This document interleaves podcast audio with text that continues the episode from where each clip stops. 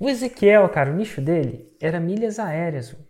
Só 5% da malha aérea estava funcionando. E nesse contexto, ele fez o maior lançamento da vida dele. Sabe quanto foi? 450 mil reais. Por quê? Porque em tempos de crise as pessoas procuram resposta. Se o Brasil parar, a gente começa a estudar, como diria o Marcos Paulo.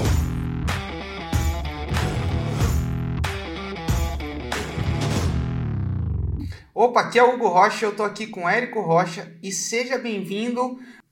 E nesse episódio de hoje a gente vai falar sobre o tema como se tornar independente da crise. A última aí das independências, a gente vai dar uma mergulhada mais a fundo nela. Então, Érico, primeiro, cara, vamos só contextualizar. Às vezes tem gente que já caiu de paraquedas aqui. O que, que você quer dizer com se tornar independente da crise? É o seu negócio e o seu fluxo de caixa crescer ou se manter o mesmo, independente da gente estar em lockdown. Caraca, lockdown ainda, hein? É uma coisa. Lockdown. Mesmo que seja o lockdown, uma coisa mais extrema, ele ainda prospera. Prospera. Não só prospera, como mantenha o mesmo ou prospera. E como é que isso é possível? Na, é, inclusive, entre nós dois de economia, você é o cara mais entendido. O que, que você acha? Como é que isso é possível, na sua opinião? É até interessante isso, porque o Hugo tem uma visão mais macroeconômica, contábil. Ele acompanha muito mais essa parada do que eu. O que, que você acha, Hugo? Uma coisa que você sempre fala: na crise, o dinheiro não some. Ele só troca de mão. Na crise, o dinheiro não some, ele só troca de mão. E eu acho que o que está acontecendo nessa crise é que ele está trocando de outras mãos e está vindo para a mão do digital. Especialmente para a mão do digital que vende conhecimento, que vende infoprodutos. Por quê? Como as pessoas não podem elas não podem sair de casa, elas estão elas estão buscando se ocupar cada vez mais na internet. Então elas estão em casa, cara, você pode sair de casa, você tem um milhão de opções. Quando você está só em casa, seu leque de opções ele, ele encurta bastante. E, um, e uma coisa que tomou o espaço do leque de opções das pessoas é a internet. E é aquilo que você falou, normalmente ela, a pessoa vai para a internet para se entreter para se educar ou para se comunicar. E exatamente nesse para se educar aí que entra principalmente o mercado onde a gente está onde a gente está inserido, que é o mercado de informação, mercado de conhecimento. Então, as pessoas estão passando literalmente cada vez mais tempo se educando na internet do que do que jamais estiveram, digamos assim. E então ela, elas vão para se educar. Eu esqueci que eu ia falar depois. Ah, e aí uma coisa que aconteceu de forma. Isso já tinha acontecido pra gente. Eu, lá em 2010, a gente aprendeu tudo que a gente aprendeu e fez o nosso negócio crescer por meio, assim, por meio de se educar na internet. Mas o que a gente viu, sei lá, lá em 2010, ainda era um tabu para muita gente que a gente conhece. Ah, não, cara, essa coisa de se educar na internet, digital. Não, é isso, aí, isso aí não substitui o presencial. Né? Ah, é verdade. O Robson, que eu entrevistei Robson Kunz, fotógrafo, tinha esse pré-conceito. Tinha esse pré-conceito. Será que a, a, aula digital de fotografia vai ser. vai dar o, o impacto que eu tenho? Ele descobriu que deu mais, inclusive está lá na entrevista e ele fala por quê. A Renata Valim, que ensinava inglês, a mesma coisa. Ela até acreditava.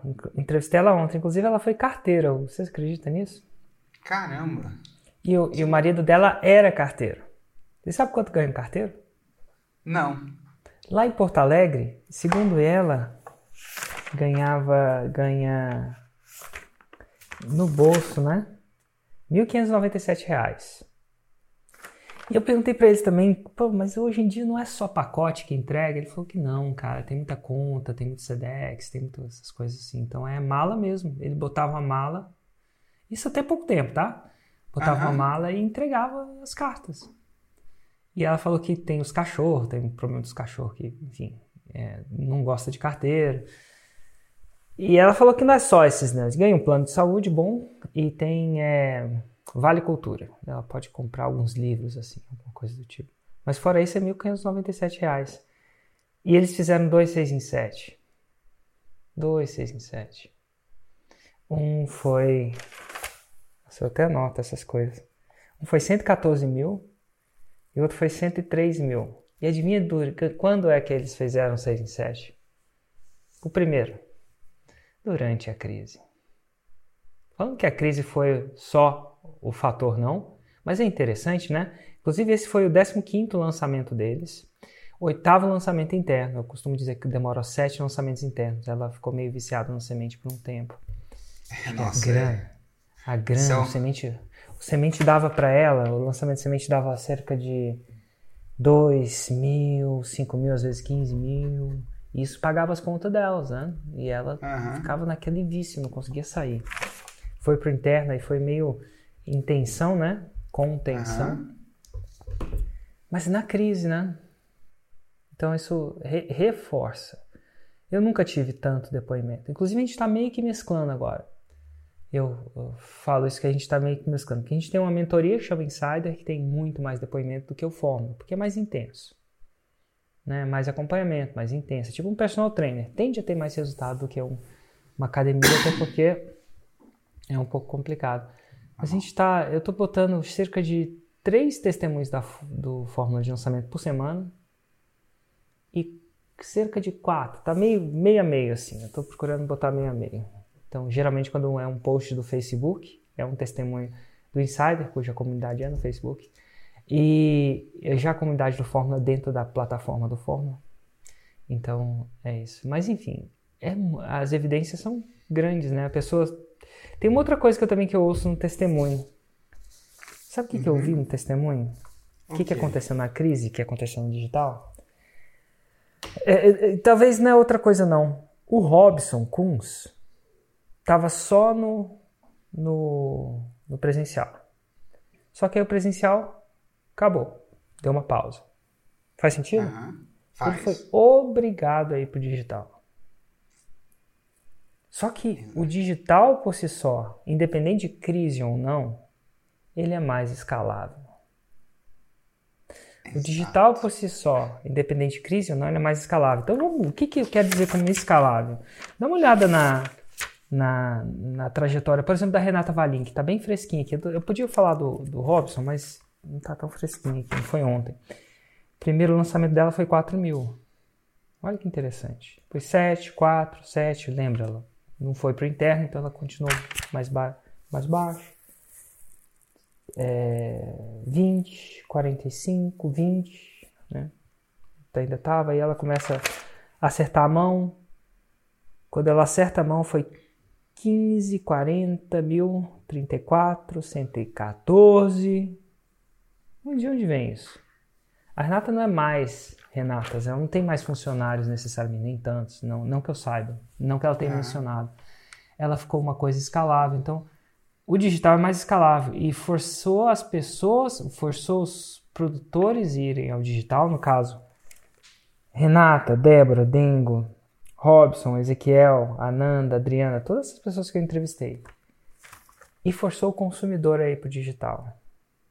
Forçou mesmo, né? Até os conselhos passaram a ser mais amigáveis à ideia do digital, que eles não eram amigáveis. Ah, médico tem que Não. ver. Não, tá rolando a tele- telemedicina. Coisa que em 2004 já rolava em Londres. Londres não.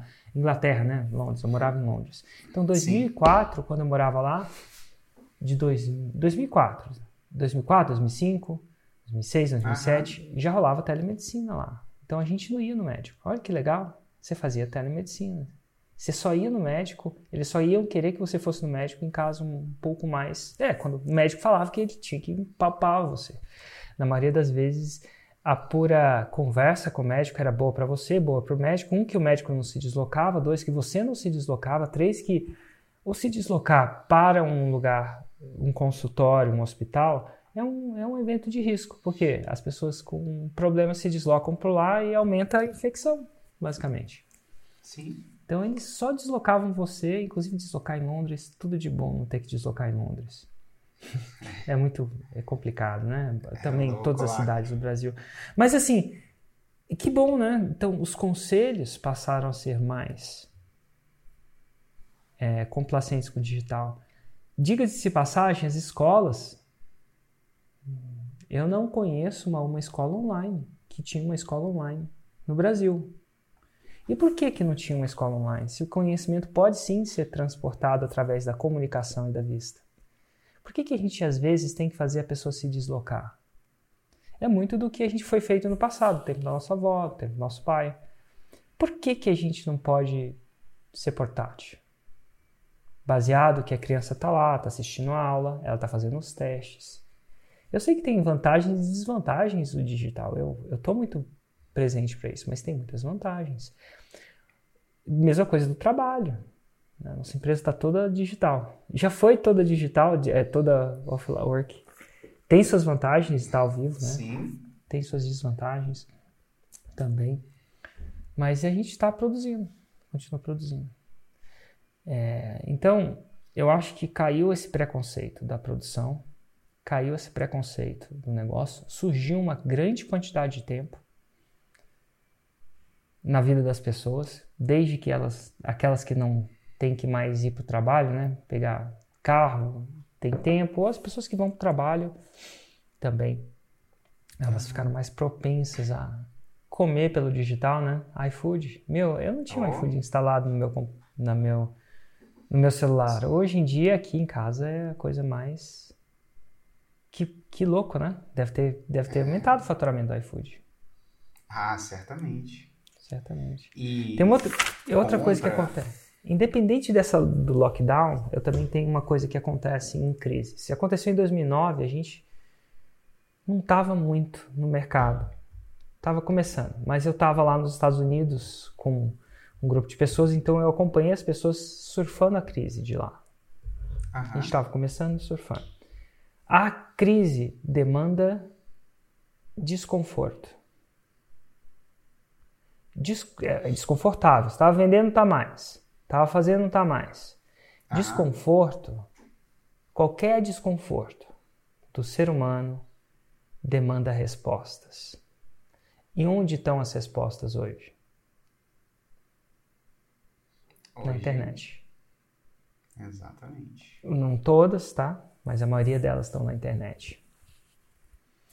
Então, num tempo de crise, independente de lockdown não, pode ser a crise do bancário, não sei qual vai ser a próxima, né, do sistema bancário, como foi no em 2009. O Brasil não sofreu isso, né? Sofreu, Hugo, eu não estava aqui para saber.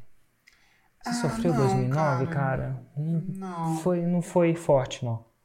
não, não chegou tão forte. Eu, eu imagino que devem, devam ter tido alguns setores. Eu lembro que o setor de siderurgia so- sofreu, porque nosso tio trabalhava numa siderúrgica lá em Minas. Eu lembro dele falar que, cara, baixou muito, assim, então eles viram a crise, mas eu acho que fora situações pontuais, de uma maneira geral, a maioria das pessoas, eu, eu quero, eu, pelo que eu me lembro, não foi, não, não sofreu assim, não. Não sentiu isso, não. Entendi.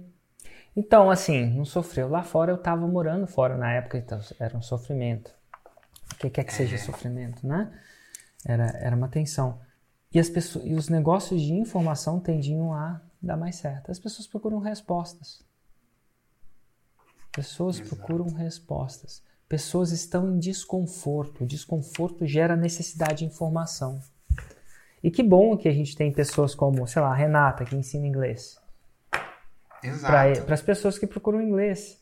A Débora Dengo que ensina or- ergonomia no trabalho. Pensa bem, num tempo pandêmico, a, a, a Débora Dengo não devia estar fazendo dinheiro, porque pensa bem, ergonomia é a, única, a última coisa que um, que um empresário pensa quando ele está em crise, né? Porque não é essencial.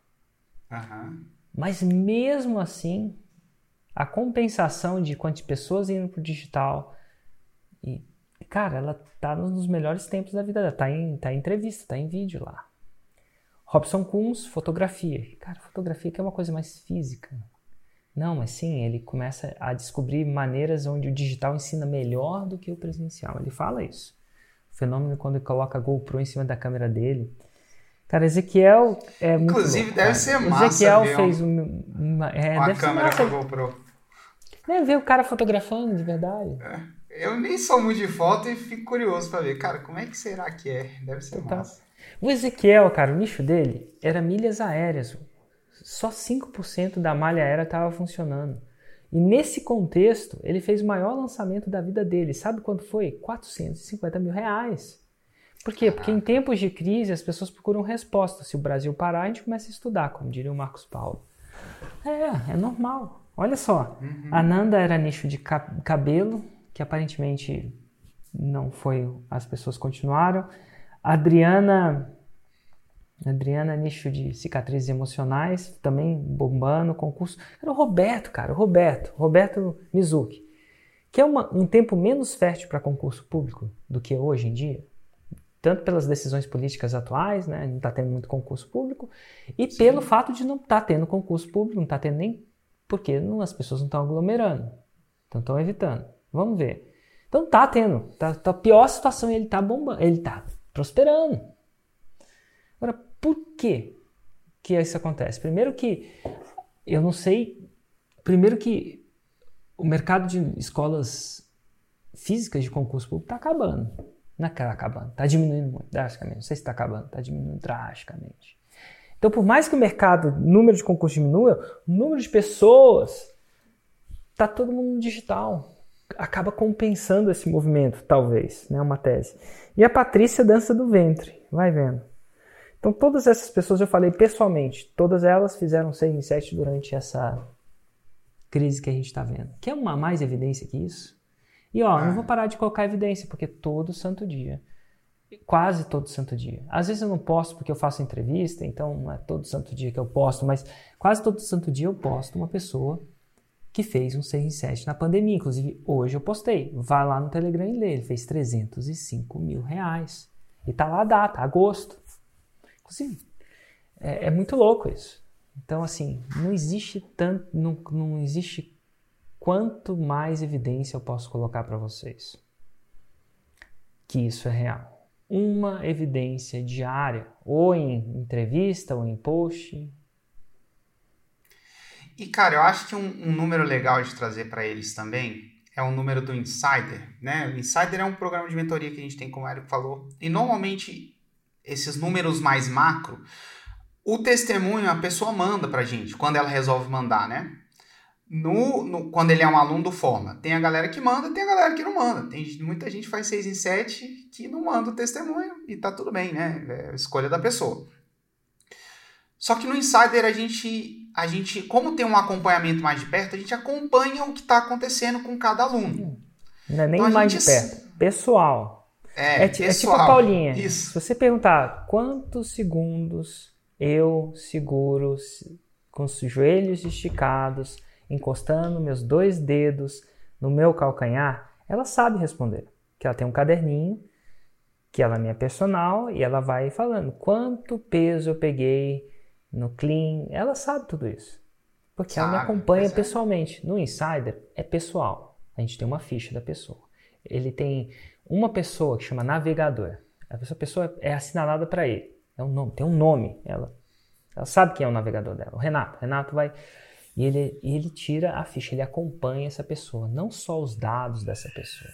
E ela tem análises pessoais, que não necessariamente são feitas com o navegador, é feito mais com faixa preta. Então, como a gente acompanha pessoalmente cada aluno, a gente sabe quanto que os, os alunos do programa faturaram em conjunto. Quanto, que o, quanto foi o faturamento do programa, não em vendas, mas quanto os alunos do programa faturaram em conjunto. E eu queria estar exatamente com os números aqui para falar para vocês. Inclusive, depois posso até pedir para a equipe aqui, vamos ver se eles conseguem levantar. Mas basicamente o que aconteceu? A gente fez uma comparação, cara, entrou esse período de crise. E a gente fez uma comparação ano contra ano. Então, o faturamento dos alunos em 2020 e o faturamento dos alunos em 2019. O faturamento dos alunos em 2020 foi muito maior do que o faturamento em 2019. Aí você pode falar, principalmente quem está no Insider, mas 2020 tem mais alunos do que 2019. Logo, pô, normal, né? Faturar mais. E aí a gente foi medir isso daí. Pô, legal, verdade. Quando a gente foi olhar, de 2020 para 2019, o número de alunos dobrou. Né? O número de alunos dobrou. Logo, o que, que, era, que, que era de se esperar quando você compara o faturamento ano contra ano?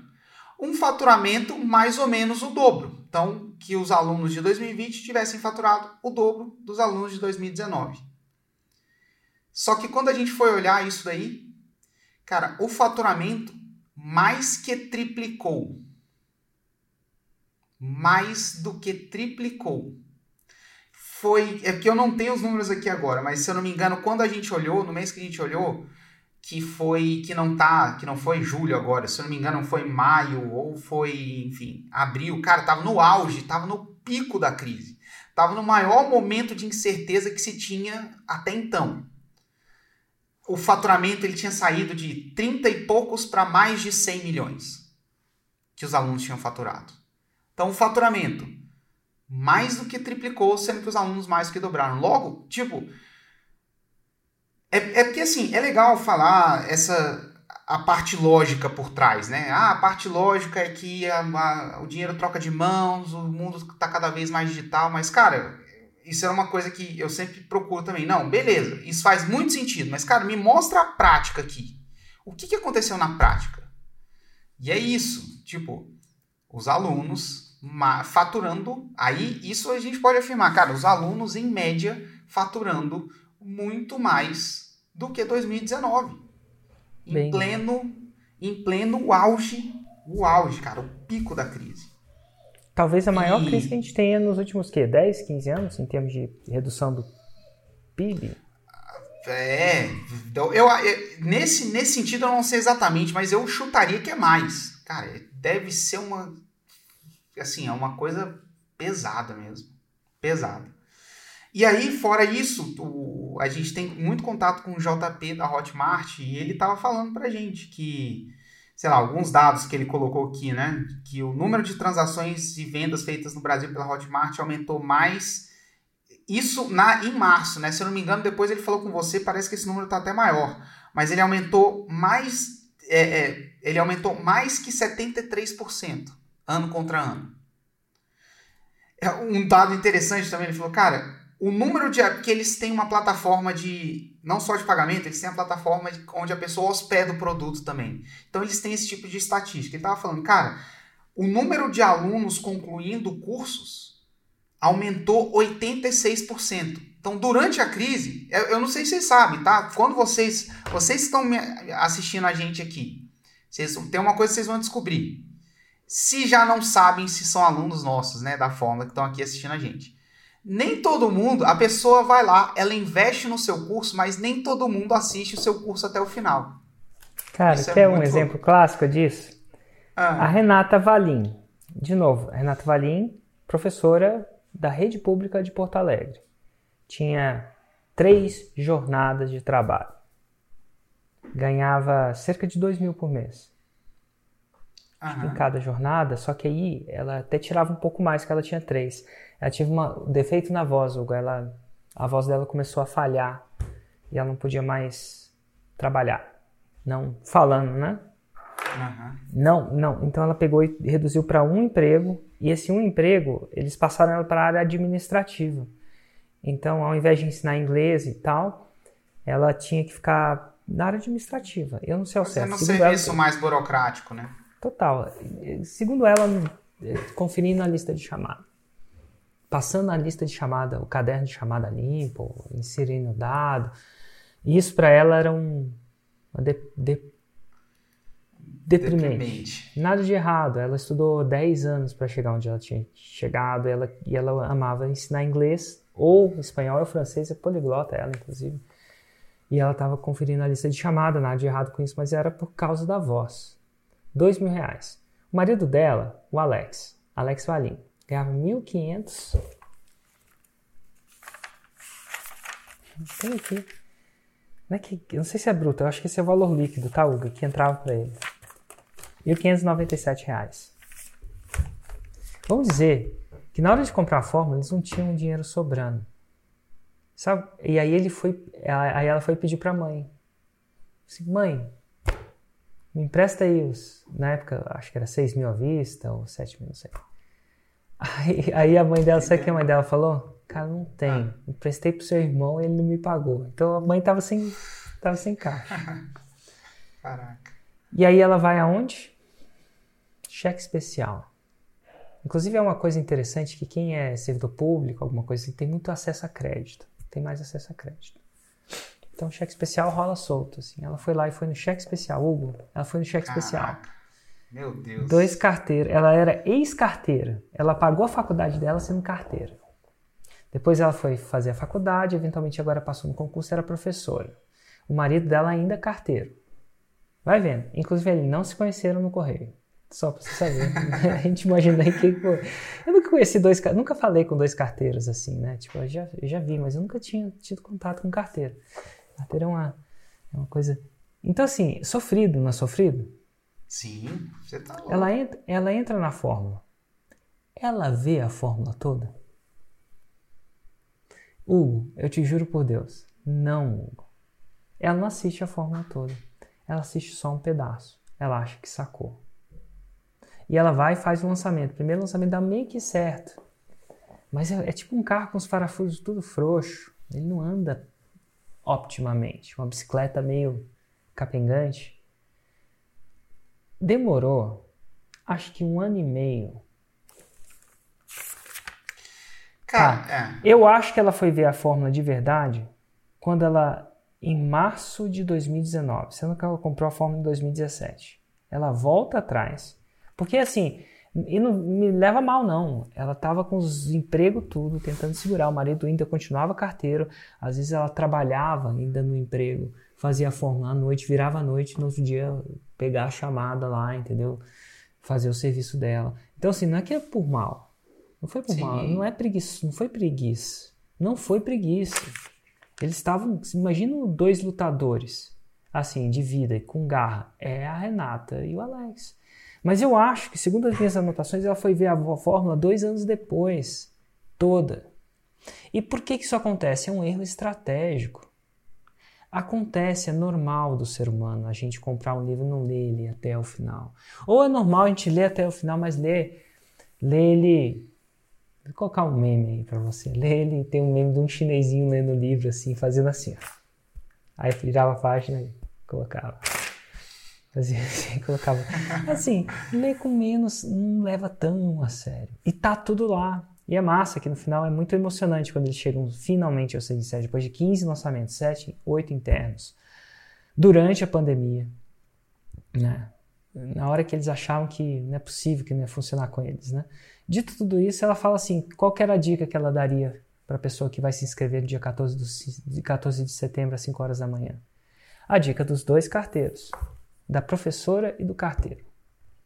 Ela fala, gente, ver até o final. Então, quando você fala isso, que o JP sabe que as pessoas não fazem os cursos até o final, é tão normal. Sim. É tão normal. Porque a empolgação que a gente tem quando a gente compra, não necessariamente é a mesma empolgação que a gente tem depois de tempos.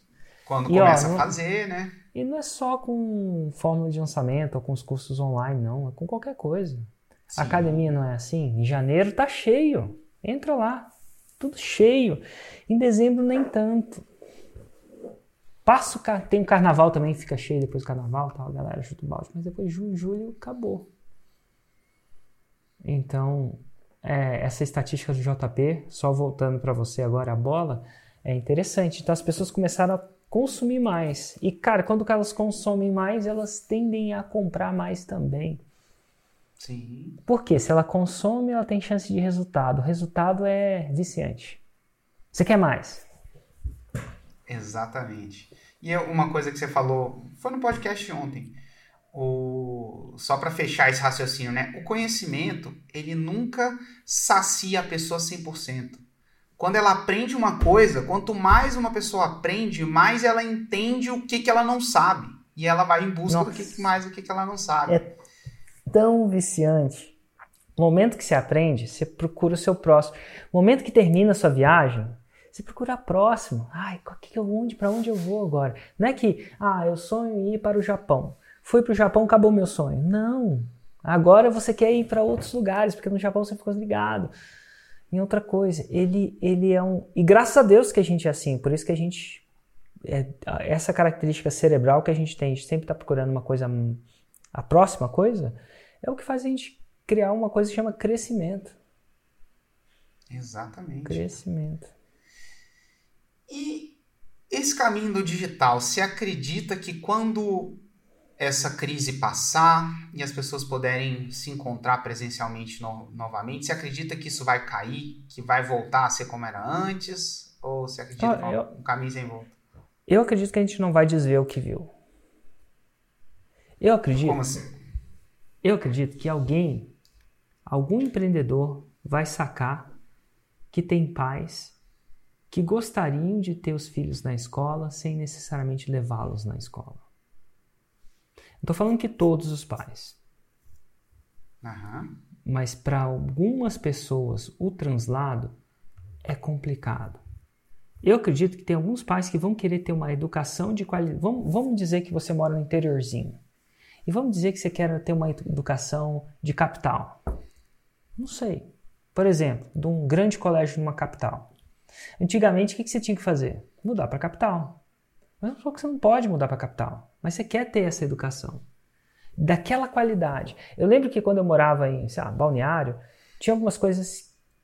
Até em Brasília, tem umas coisas que eu aspirava de que são possíveis em São Paulo não são possíveis em Brasília. Por exemplo, termos de educacional. Tem mais opção em São Paulo. Nada de errado com isso. É uma cidade grande, 20 milhões de pessoas, aquela coisa toda. Só que eu, só eu era delimitado a ter o melhor professor da minha cidade naquilo. Eu não preciso ter o melhor professor de matemática da minha cidade mais para o meu filho. Em teoria, eu posso ter o melhor professor do Brasil para o meu filho, se ele quiser dar aula e se ele quiser dar aula online. Então, alguém vai sacar isso. E eu acredito que a educação vai mudar. Se você quer levar o seu filho na sua aula, leva. Ótimo, tem várias vantagens e desvantagens disso. Se você quer dar uma educação online porque você tem outra coisa, dá. Por exemplo, você pode, pessoas como nós, Hoje somos presos pela educação fixa na cidade. Hoje a gente educa a gente ele mesmo através do homeschooling, que é complicado também, que não é nem legalizado ainda no Brasil. Então você até cometendo uma coisa legal. Mas ou você fica na cidade, você fica, vai para a escola, mas alguém vai sacar e vai criar um negócio online para pessoas que são portáteis, que tem um negócio portátil. Ou pessoas que simplesmente estão no Acre e querem ter uma educação de São Paulo. Ou pessoas de São Paulo que querem ter a educação do Acre. Não sei. Você tá. E, e você sabe o que é mais louco disso tudo? O mais okay. louco disso tudo é que quando isso pegar, o seu filho pode ter uma educação internacional. E quando eu falo internacional, é internacional mesmo. Antigamente, para meu filho ir na escola na Espanha, por exemplo, eu tinha que ir para a Espanha. Uma hora vai, alguém vai sacar que você vai poder, seu filho vai poder fazer high school nos Estados Unidos estando no Brasil. Seu filho vai poder realizar. E nada de errado com isso. E eu sei que isso é muito preconceituoso perto de muita gente, mas levando isso para o mundo nosso, a gente não vai. O Murilo Gans já falava isso. A gente não vai precisar aprender com o melhor professor da nossa cidade. A gente pode aprender com o melhor professor do mundo. No momento que o seu filho fala inglês, então, quase que do mundo inteiro, né? Que o mundo inteiro, muito do mundo inteiro fala inglês. Uhum. Mas isso é fantástico nesse sentido, de você poder escolher. Do mesmo jeito que a gente pode escolher se a gente quer ter o escritório, porque a gente quer ter o escritório, tem algumas vantagens e desvantagens, ou se a gente Sim. quer fazer o trabalho de casa, que a gente pode escolher isso. Hoje, a gente já podia escolher antes, já Sim. fazia antes, mas na educação tradicional não podia. Não tinha essa opção. Então, assim, algum empreendedor vai sacar isso. Eu acho que o mundo está mais propenso a provar isso e a gente vai poder ser mais portátil. Isso vai ser muito bom para aquelas pessoas que querem fazer isso. E para aquelas pessoas que estão divulgando conhecimento em outras áreas também, como a Patrícia, dança do ventre, Felipe, cara, Felipe era cabelo, liso perfeito. Roberto Concursos, desenvolvimento pessoal. Adriana, cicatrizes emocionais. Ananda, cabelo também. Ezequiel, renda extra, né, através de milhas. É, Robson Foto, Débora Dengo, ergonomia no trabalho. Renata Valim, aprender inglês. Cara, eu lembro que para eu aprender inglês eu precisava eu precisava pegar um ônibus na época, né? Oh. Na minha época. Para ir para a escola. E, pô, o, o, a, o translado do ônibus para casa, da casa para o ônibus, levava mais tempo do que a própria escola. Tem umas paradas que eu nunca saquei. Até, até o cara que é mais digital é, não, não sacava. Você lembra que a gente, às vezes, a gente queria trazer a N para falar pro Plat, ao vivo. Né? Plat é o meu grupo de faixas pretas. Chamo de Plat, apelido de Plat. Queria trazer a N para falar pro Plat. Eu queria que ela viesse, pagasse uma passagem, nunca deu certo, porque o, os calendários nunca deram certo. Isso é um uhum. preconceito. Por que, que eu não pluguei ela no Zoom e todo mundo assistiu a palestra dela lá? Exatamente. Por que, que eu nunca fiz isso? Eu não sei. Tinha um preconceito brutal com isso. Então até o Érico tinha os conceitos prévios. Não era tão engrenado quanto todos. E claro, é bom ter ela lá e não deve ser ruim. Mas quanto conhecimento não podia ter transferido, né? A própria Barry eu... nunca deu certo dela falar pra galera, né? Pois é. Mas pode. Imagina, cara, pra elas organizar. viajarem era tipo. Era quatro dias só de viagem. Hum. Porque a N, então, cara, a N mora na Califórnia. Tem que chegar, tem que chegar antes, tem que tem que se aclimatar, aclimatar assim, jet lag. Então, era difícil arrumar agenda. Agora, para sentar no Zoom e dar uma palestra e depois responder perguntas, alguma coisa do tipo, é bem mais. Mas é, é o que você falou. Às vezes é, é, é casa de ferreiro espeto de pau, né? Mas uma vez que é, forçadamente eu, eu, eu, você vê. Eu sempre olho, toda vez antes de apontar o dedo, eu falo assim. É, uma vez que é, você fala uma coisa muito certa. Uma vez que você vê, é difícil desver. E essa crise fez com que muita gente visse. Cara, ele viu, ele tinha o maior preconceito do mundo. É, maior preconceito é. do mundo. É igual, por exemplo, tem muita gente que chega aqui no escritório e fala, cara, eu não tomo café sem açúcar, eu não tomo. A gente, cara, você nunca tomou um café bom. Esse café que você toma geralmente é amargo, ou daqui não é. E aí a pessoa, não, não, não toma. Cara, tem gente que resiste, mas uma hora que a pessoa toma e vê, putz, é. café não, realmente não amarga. E aí, coisa... agora um, um monte de gente chegou aqui e só tomava café com açúcar, hoje em dia toma café sem açúcar, porque viu que é um café bom. Tem uma coisa que fica um resquício depois que você faz uma coisa, entra numa nova dieta. A gente está numa dieta comportamental agora. O que, que é uhum. dieta? É a restrição de alguma coisa.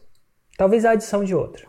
Então adicionou-se o eh, digital e restringiu-se o contato, né? A gente está mais isolado. Tem gente que mais, tem gente que menos, mas a gente está mais isolado. Então, a gente, vamos dizer que a gente está numa dieta. O Romualdo fala uma coisa, o Romualdo Cronenberg fala uma coisa. Cara, eu já fiz muita dieta. E nem todas elas eu sigo, eu voltei. Mas com cada uma, eu aprendi uma coisinha que ficou pro resto da vida. Então, é, é interessante isso. Tem umas coisas que você nunca come. Eu estava numa dieta cetogênica tem umas coisas que eu nunca comia que fazem sentido, né? Para quem está na dieta cetogênica, ele tem que comer muita gordura, acredite ou não. E aprender a tirar, eu, e aí você fica procurando de onde eu vou tirar gordura, a não ser uma colherada de azeite que por si só empapuça, você não quer fazer isso, né? Uhum. Então aí a gente, aí ó, ah, carne não tem suficiente, nada cetogênica é muita gordura. Aí eu comecei a. Tem umas paradas que eu voltei, tipo comer semente, que é super engordurado. E é tudo de bom, tem um monte de mineral lá. Eu, faz tempo que eu como semente. E eu falo assim: quando eu sair dessa dieta e ir para uma, uma dieta sem tanta gordura, eu vou manter as sementes. Por que não? Então, assim, tem é um, pequenas lições que você tira. Então, a gente não consegue desver o que a gente viu de bom. A gente consegue desver o que a gente viu de ruim. Cara, a gente vai voltar com Sim. corda toda para os shows, aquela coisa toda.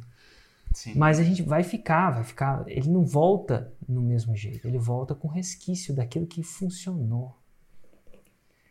Os professores que tinham preconceito de ensinar online viram que não é tão ruim assim. Ó, eu, por exemplo, não sei se eu vou voltar para o boxe. Eu, eu tô adorando treinar em casa. Treino no sol, Faço sauna depois, que aqui em casa tem uma sauna. No box não tem. Faço uma imersão no gelo, que diminui um processo inflamatório do meu corpo. Muito bom. Menos tempo para ir, menos tempo para voltar. Sei. Eu acho que não. Já comprei até os equipamentos. Já mandei comprar ontem, inclusive. Com é? Meus equipamentos. Porque eu não sei se eu quero deixar de treinar. É, eu não, eu não sei se eu quero deixar de treinar no sol mais. Engraçado, né? Provei. Então é isso. Então não vai, eu não acredito que vai voltar. E outra, o mundo está ficando cada vez mais digital. Cada vez mais digital. Independente da pandemia ter acelerado isso ou não, já estava acelerando. Agora a gente só deu um tratamento de choque. A gente entrou na dieta do jejum, né? Jejum de contato pessoal, jejum do convencional, mas vai voltar. E ó, eu não duvido. Sabe o que é o mais louco disso tudo? O mais louco disso tudo é que não vai ser a última pandemia. Talvez a gente fique melhor em controlar, mas não dá para controlar. A gente descobriu que enquanto não rola uma vacina, não controla. E vacina demora, porque os testes demoram. Não sei que você já. Então demora um ano, essa aí tá demorando. De repente vai rolar daqui no ano que vem, mas eu também não sei se vai. Tem muito teste. Então, se rolar um novo, se sair um vírus do camelo, passar para o papagaio, depois passar para o morcego e sair de novo, a gente entra nesse processo novamente. E a pergunta que eu falo é: você quer estar nesse processo com o seu seguro anticrise instalado? Engraçado que o Robson ele começou em 2017, 2018, o fotógrafo. Quando chegou na crise, ele já estava com a infraestrutura toda pronta, então ele só cresceu. Mais cresceu, já tinha aprendido. Então, que tal você aprender agora para próximo, quando a próxima crise vier, você está tranquilo? Ou simplesmente poder dormir tranquilo, porque você sabe que se vier, você está até melhor. Que beleza isso. Cara, isso dá E assim, você que começar agora, você está começando um terreno mais fértil. Essa é a verdade. Você está começando com o vento ao seu favor. Você não está 100% preparado, porque uma coisa não. que a gente deixa clara, 6 e 7 não é fácil, tem comprometimento, cara, tem que fazer, tem que colocar a sua parte no trabalho. Mas você está indo com o vento ao seu favor. Melhor, é. né? Do que ir com vento contra ou sem vento. E sabendo velejar ou não, vento a favor é tudo de bom. Exatamente. Tudo Exatamente. de bom. Quem já velejou sabe. Vento a favor é tudo de bom. É, não é nem velejar. Nadar a favor da correnteza. Saiba você nadar bem ou não, é tudo de bom. Nadar contra a correnteza, que é o que o convencional está fazendo nesse momento, sabendo ou não, é complicado, é intenso. E cara, a gente está caminhando para o final do episódio, só para tem várias coisas aqui, né? Mas várias coisas que a gente anotou, a gente falou de todas elas, mas tem uma que eu queria deixar claro. Quer dizer então que durante esse período de crise, que foi tão benéfico para este mercado específico, tá, gente? Para a maioria não foi, mas para esse foi, para o nosso mercado. Quer dizer que fazer o 6 em 7 agora é fácil? A pessoa pode esperar, pode esperar entrar na fórmula e vai, cara, vai ser investir na fórmula de lançamento e ser fácil fazer o 6 em 7? Não, nadar nunca vai ser fácil quando você começar a aprender. Velejar nunca vai ser fácil quando você começar a aprender. Mas agora é mais fácil, porque a correnteza está ao seu favor. Eu não sei se já nadou, surfou, pegou uma correnteza e, e remou na correnteza, a favor da correnteza. É tudo de bom. Isso não, diz, isso não faz com que você não tenha que aprender. Tem que aprender a nadar, tem que aprender a velejar. Tem que aprender a surfar essa onda. Mas vai ser mais fácil. Não quer dizer que vai ser fácil. Isso aí, cara. Só para deixar muito claro. Então, mais fácil ainda será se você se inscrever no dia 14 de setembro às 5 horas da manhã. Porque aí você tem Exatamente. Um você tem alguém para responder suas perguntas, se alguém já faz, você provavelmente vai ter uma comunidade. Inclusive, se você se inscrever de entre 5 e 8 da manhã, isso é, nessas três primeiras horas, tem uma surpresa que você vai definitivamente não se arrepender de ter acordado cedo. Vai valer cada segundo dessas suas três horas. Então, Fica, prepara. Se você já sabe que quer se inscrever na próxima turma da Fórmula de Lançamento, Se prepara. Prepara logisticamente para você fazer isso. Porque é, é bem mais fácil. Quiçá bem mais possível. Quiçá possível. Se você se comprometer. Nada acontece só com a curiosidade interessados. Só você só interessado, você vai continuar um cara interessado, um curioso. Nada de errado com isso. Mas curioso não tem resultado. É quem faz, quem se compromete. Na final das contas, que tem. Que tem a possibilidade, nem que tem, tem a possibilidade do resultado. Isso aí, cara. Show de bola. Beleza? Abraço. Abraço.